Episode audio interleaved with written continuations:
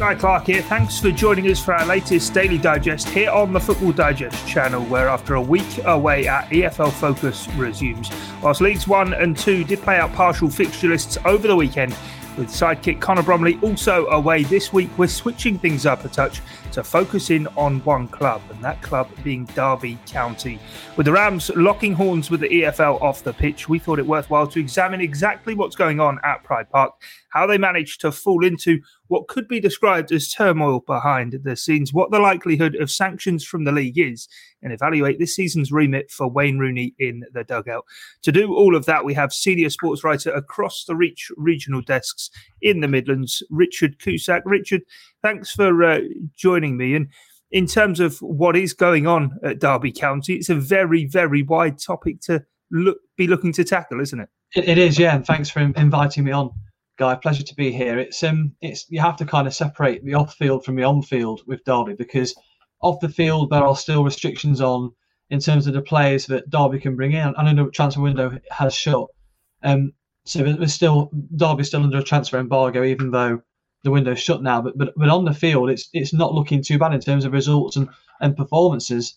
So there's, there's there's kind of you have to separate the two. It doesn't. It's not it's not one big kind of issue for, for Derby, but the on-field stuff is you can be quite enthused by that. But still, there's stuff going on that, that needs to be resolved, especially with the um with the league. Yeah, exactly. I, I suppose the only I suppose fear maybe is that eventually these two things will cross over and affect one another. As you say, the summer has been very disjointed in terms of what Wayne Rooney's been able to do in the transfer window due to what are now sort of five charges that the league have against Derby. Yeah, so obviously in the transfer window, Derby were um, restricted from signing players from other clubs on permanent deals, so they could only sign free agents. They could only sign players on loan for six, for um, half a season. So I think Derby didn't sign any loan players. we were heavily linked with Teden Mengi from Manchester United, who spent the latter half of last season on loan, but he didn't come in in the end. Probably because clubs look at it and think, well, if we want to send a youngster out, we don't want to be finding a new club for him or renegotiating a deal in the, in January. We want him to go for the whole year and get the experience. So that that obviously that deal didn't happen. Derby signed free agents instead. Players like Sam Baldock, Phil Jagielka, Richard Stearman, uh, Ravel Morrison, all came in to the club. So that meant that basically Derby were limited to signing players who were unattached and could only pay them. I think it was a maximum of four and a half thousand pounds a week. Again, might sound a lot of money to me, of course, and anybody else, but players who might be able to get a better deal elsewhere, even in below, even down a league, a league below in League One, perhaps, probably thought, well, I don't fancy ducking it out in what might be a relegation battle. I can go elsewhere and um, and, and, get another deal. And that's probably what happened for Derby in the end. It, it, crucially, though, I, and I wrote this in Derbyshire Live the other day, they didn't sell any young players, which, to be honest, I thought might. I thought one might go. Someone like Louie Sibley, Jason Knight, Max Bird, top young talents who, let's be honest, might think, well, now now's the time to get out and try and get into a championship club or, or, or lower lower rung Premier League side and test myself there. But they didn't. One of the top players didn't leave. So, in terms of transfer window, on the restrictions, I, would say it was probably a successful one, all things considered.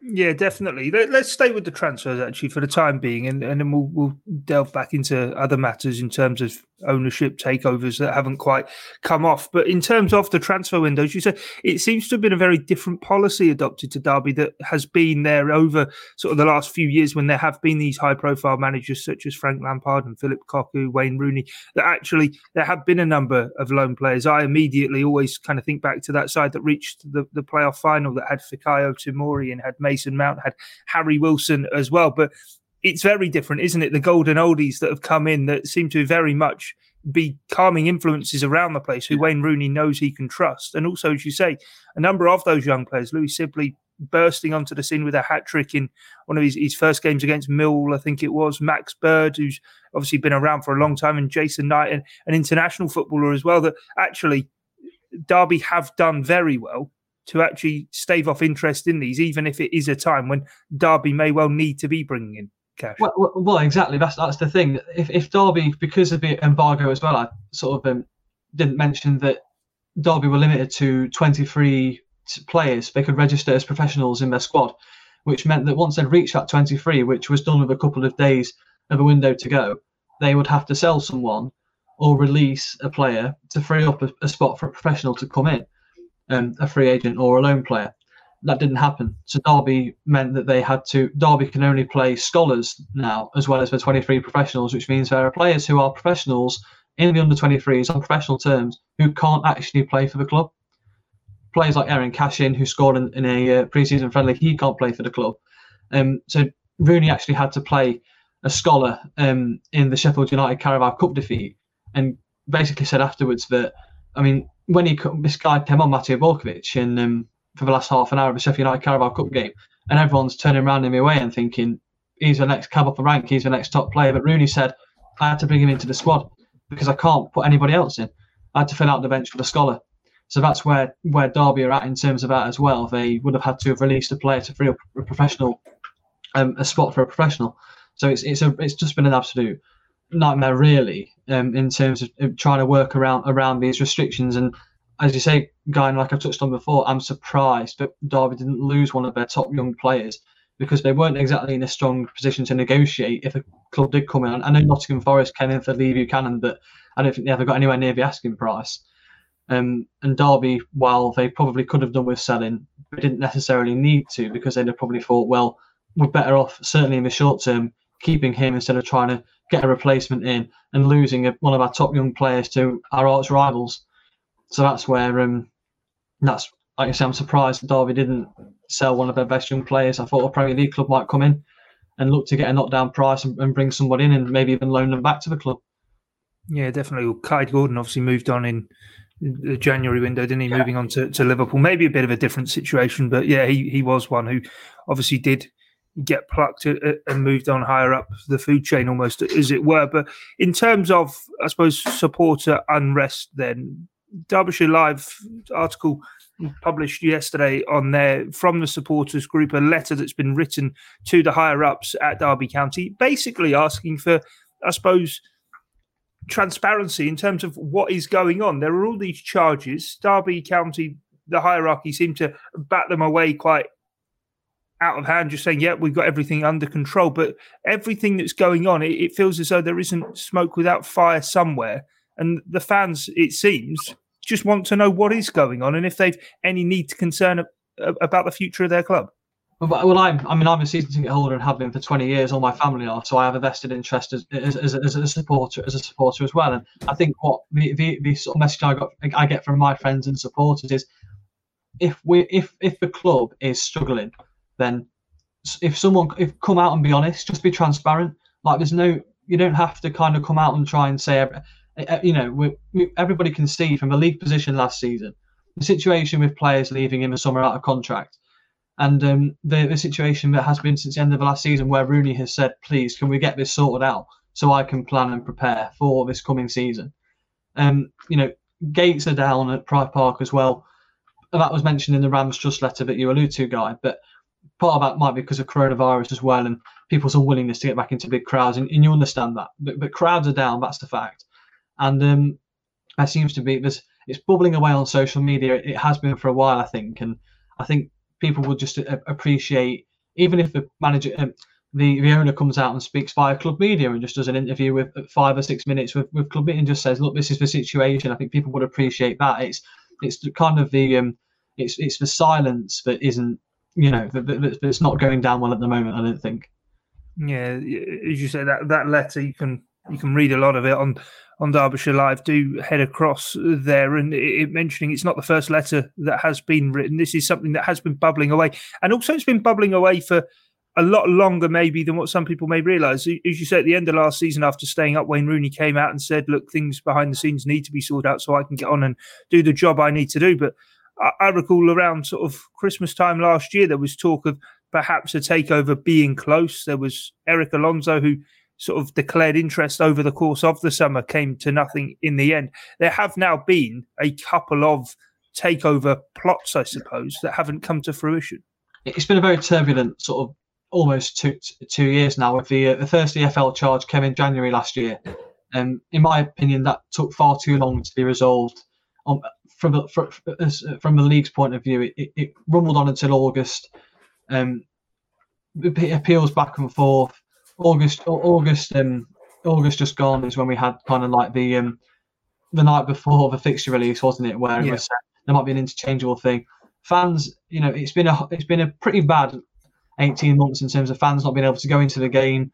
A lot of the talk has been about accounts this, accounts that. You know, football is not for you know, football is about the game on the pitch. But fans, are, I think fans are just sick to death of takeovers, accounts, and everything. They just want to get back to watching the football. But obviously, the, the football that you watch is a byproduct of um, the situation you find yourself in as a club because the players, you know, Derby have been used to sp- spending big money on players, getting big players in, big names, and I think what Derby fans are saying now is that we actually quite like watching this team because we know for a fact that they want to be here and they want to play for the manager. They every it's like a siege mentality the manager's like kind of saying, look, it's us against it's us against the rest of the league. Everyone's talking about us, this, that, and the other. Let's go out there. Let's it's, it's us. Let's all get together and and kind of um and, and, and forge this mentality mentality where we all want to battle for the club. So that's kind of what's happening on on the pitch and in terms of the fans as well. But yeah, like like you say, guys, it's um it's been a really turbulent kind of 18 months. There was a takeover deal agreed with um, Derventio Holdings through Bin Zayed International. That didn't that never got uh, rubber rubber stamped. Neither did the Erik Alonso one. That got agreed, and I don't think it ever. I think that just went cold as well. So there's been two takeovers agreed agreed in effect, but just haven't gone through. Um, I think Stephen Pearce came out and said in May, the chief executive or the club came out and said that the talks are ongoing with a number of interested parties. You know, I think that's a, that's a fact. There are people who want to buy the club, but obviously it's not I always think back to the most recent kind of big takeover in, in the, the, Premier League one in Burnley, where that happened in December, and I think talks have been ongoing for about 18 months, nearly two years for that one. So it's not just a case of walking into a shop and I want I want to get that one and then buying it. You have to. There's all sorts of like um, legal stuff you have to go through and that, and it's not it's not a quick process. And I think Derby fans now just want they want a resolution. You're looking towards the January transfer window now. If the club's still under embargo and, and restrictions and the, and the club are struggling, then it, it might end up being relegation this year. But the signs are promising so far, but we've only played four games. And the squad's not big, so you need to there needs to be a resolution somewhere down the line to enable the club to, to compete over 46 games of this season.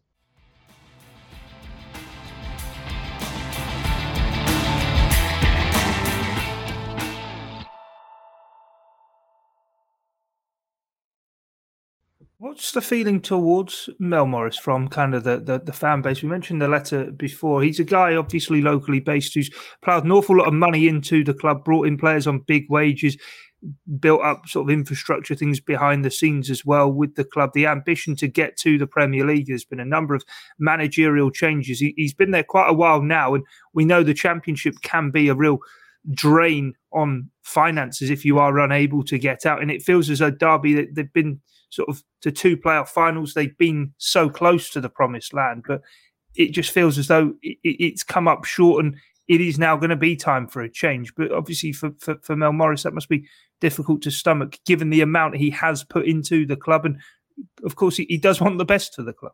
It always feels like the dream's kind of petered out now. The, when Mel Morris first took over in 2015, he was like the kind of a lo- the local, you know, the, the, the boy done good, you know, locally kind of thing. You know, it made his it made his money through um, technology. I think it was Candy Crush as well that he kind of made a lot of money on. And he was coming to his club and he was saying that, you know, and it was nice. It's nice to have a local owner in charge. You know, that, that identity, someone who understands how it feels to support the club and knows the local area and, and genuinely wants to put Derby on the, on, on the map again in terms of Premier League football because we know what it can do to an area and the surrounding area if the club is associated with Premier League football, the worldwide kind of, you know, the world stage you're on. And it feels feels quite sad, really, to be honest, guy, because you come in, there's a lot of promise, there's a lot of money spent, and a lot of money spent on players who leave for free or a nominal fee at the end of the contract, and you know that's never that's never a good a good model or a good way to run a club, is it? Because you need if you bring players in, you want to be selling them on. Look at Brentford, for the perfect example bring players in, sell them for 30 million, do that a couple of times, and you and you and you're sorted. But I think it just feels like it feels like we're kind of at the end of the road now a little bit for for, for, for the owner because he's, he's poured a lot of money in, tried really hard, um, but it's just and I think with coronavirus as well, that's just decimated in terms of you know ticket revenue, merchandise, um, sales in the concourse, all the things that do add up to try and give you a competitive kind of budget. That's just gone, and it just feels like we're at the end of the, the dream's kind of gone now. You know, all that promise, and it's it's been a long, it's been it's been a long road. Play loads of playoff appearances. You know, under Gary Rowett in 2018, Lampard the playoff final. Um, you know, there's been a lot. It's been it's been a real, real, real sort of tough stretch for fans to take all the all the failure, which ultimately it has been failure, and it just feels like we're at the end of the kind of like the timeline now for, for, for the owner, and it's quite sad the way it's kind of ending, to be honest. Yeah, I remember being at Elland Road the night that Derby booked their, their place in the playoff final. It feels an eternity ago what scenes they were in the away end that day working on radio at the time I was, and uh, yeah, it was it was unbelievable. But it does feel as though, as you say, that that dream may well be in tatters. But then, what does it leave for the man in the dugout? I mean, mentioned before the, the list of managers that Derby have gone through, and for championship level, there's been some big, big names who have had a, a, crack at it. Steve McClaren's gone twice. Paul Clement, Nigel Pearson, Gary Rowett, Frank Lampard, Philip Cocu. Wayne Rooney, when he got the chance, must have thought, "Hey, I'm the next one in line," and this is a club who have ambition to to do things. Yet it feels as though for Wayne Rooney, it's been sort of from the fire into or from the f- frying pan into the fire, and it has just been having to put out fires left, right, and centre. Well, I mean, it's it's been quite an introduction to um to, to, to, life as a manager for Wayne Rooney, hasn't it? I think he um they gave the job kind of like to to a coaching staff, like the free coaching staff, um when Cocu left by mutual agreement, they called it in November, I think it was last year um, after Derby were bottom of the table after about 12 or 13 games, I think it was. I mean, writing was really on the wall. The, the football was bad. The um, performances were, were, were, really, really poor. And Rooney got the job. And obviously, we know that he left, him to uh, safety in the end. But yeah, it's, it's been tough with the transfer restrictions. Um, stuff stuff like that the kind of not having fans in the ground until until very recently early this season it's it's been people, people are asking, you know, why why is he still there? Why is he why is he not walked? But I think he genuinely believes. He, he said before, you know, this this is a big club, and if we get this if we get this right, if somebody can come in with with ambition and maybe you know a bit more some cash to spend, then perhaps then you know he's he's manager of a championship club, isn't he? That are one of the probably not recently, but historically, you know, two two champions, two two Division One titles and an FA Cup. They're Derby are a big side. Um, for championship level certainly. So you know, would he? Where would he get an opportunity like this again? Perhaps. And let's be honest, if Derby go down this season, he could turn around and say, "Well, I gave it my best shot." And if Derby stay up, he can say, "Look what I've had to work with, and I've done it again." You know, yeah, so definitely. Yeah, he's got a paper thin squad, hasn't he? It does feel as though over a long course of a season, it is going to be a, a big task for him. But as you say, he, he certainly seems as though he's, he's, more than up for it. In terms of final, just think kind of off the pitch in terms of how long this has kind of been bubbling under. It's kind of been going ever since the EFL were looking into the whole stadium sale from Mel Morris and then back to the club and the accounting that was done there. Obviously, there was a, a similar issue with Sheffield Wednesday. They got a points deduction because their accounting period it was deemed that they'd got that wrong. Derby's was signed off. It was it was fine, albeit they've had to now resubmit accounts which will include that period, as you were mentioning before, the interchangeable fixture list with Wycombe Wanderers isn't going to come into effect this season. But with these other charges they've got against them, is there a fear that the league will take action eventually against Derby County, or I suppose the lack of communication coming out for supporters, it, it, it's it's uh, difficult to actually ascertain and, and understand. Well, there were reports, in the national press that sort of the league and Derby were, were, working to come to an agreement where they could put the whole thing to bed, and Derby might take a nine point deduction or, or a six points suspended, a three point extra to make it nine. So I think, to be honest, you know, after the start Derby have had, you know, they, they won at won at Hull, um, drew a couple of draws on the board as well, so they've got five points. If Derby got deducted six, they'd probably take that because it put it wouldn't it put them bottom of the league, but only three or four points behind some of the other teams. And to be honest, I've, I've not been impressed by some of the teams in the championship this season. So I don't think Derby would. I, think Derby are probably one of the one of the among the better of the the four that might be down there in the end, and one obviously would survive. So I think that Derby will probably take a points deduction if they could just say, look, you know, let's just let's call it. We've had a good we've had a good battle. Let's just call it now, and let's take a deduction, and then let's um and, and, and let's go our separate ways and wipe wipe the slate clean. And obviously that would then perhaps clear the way for a takeover because who would buy a club knowing that there might be a potential point deduction on the horizon or whatever. You, you, need all parties need to know where they stand, and I think that's probably one of the things prohibiting a takeover. So the, the key is to wiping the slate clean with the EFL, and whether it's talks or whether it's um, someone holding out somewhere for perhaps um, to try and win the battle, I don't know, but there needs to be an amicable solution for, for everyone, and, and for, for more than anything for, for the supporters, because it's just not it's just not it's just not pleasant to be honest, guy. I'll put it bluntly, it's just not pleasant for um, supporters to have to worry about that all, all the time. Yeah, definitely. And as you say, if, if, if a points deduction came in now, you wouldn't be so far behind Nottingham Forest to the side now to the bottom of the table as it stands. And I'm sure Derby fans would, would like to try and stay above them for as long as possible. But I suppose the grim reality is you know full well that it is going to be a real season of, of battling and, and struggling their way, hopefully, to survival maybe on the final day like it was last year yeah, it, it, does feel that it does feel that way, but it's going to be um, another season of, of, of, definitely trying to stay stay in the division. Um, you know, but, but Derby have got some good players, like I said earlier on. Um, they're doing okay. There's some good performances, but the problem is their back line is Curtis Davies, um, Phil Jagielka, and Richard Stearman. They're aging players, and no disrespect to them, but they look good after four or five games. But you'd like to see when it when it becomes Saturday, Tuesday, Saturday, Tuesday over December, January time you're just looking at the fitness levels and whether the concentration is there for, for the entire entire 90 minutes as well. So and, and also, like I said before, there's a lot of young players, and it's a lot to ask of these young players to play every every game as well. So it's that that's where we might see the signs are good so far, but you know, being a pessimist as you end up being as a Derby, Derby supporter, wait, wait and see what happens when we get to November, December, January, and, and see if the performances are, are still there. Yeah, definitely, and certainly need anything but the, the usual end of season tail off at, at Derby County. But anyway, Richard, that, that's all we've time for. Really appreciate you sort of delving deep there to let us know the situation that is going on at Pride Park. We will, yeah, we will keep an eye continually through the course of the season, and may well get you back on to give us a Rams update at some stage later on in the campaign. But from myself, Guy Clark, and Richard Cusack, thanks for joining us here on the Daily Digest. It's bye for now.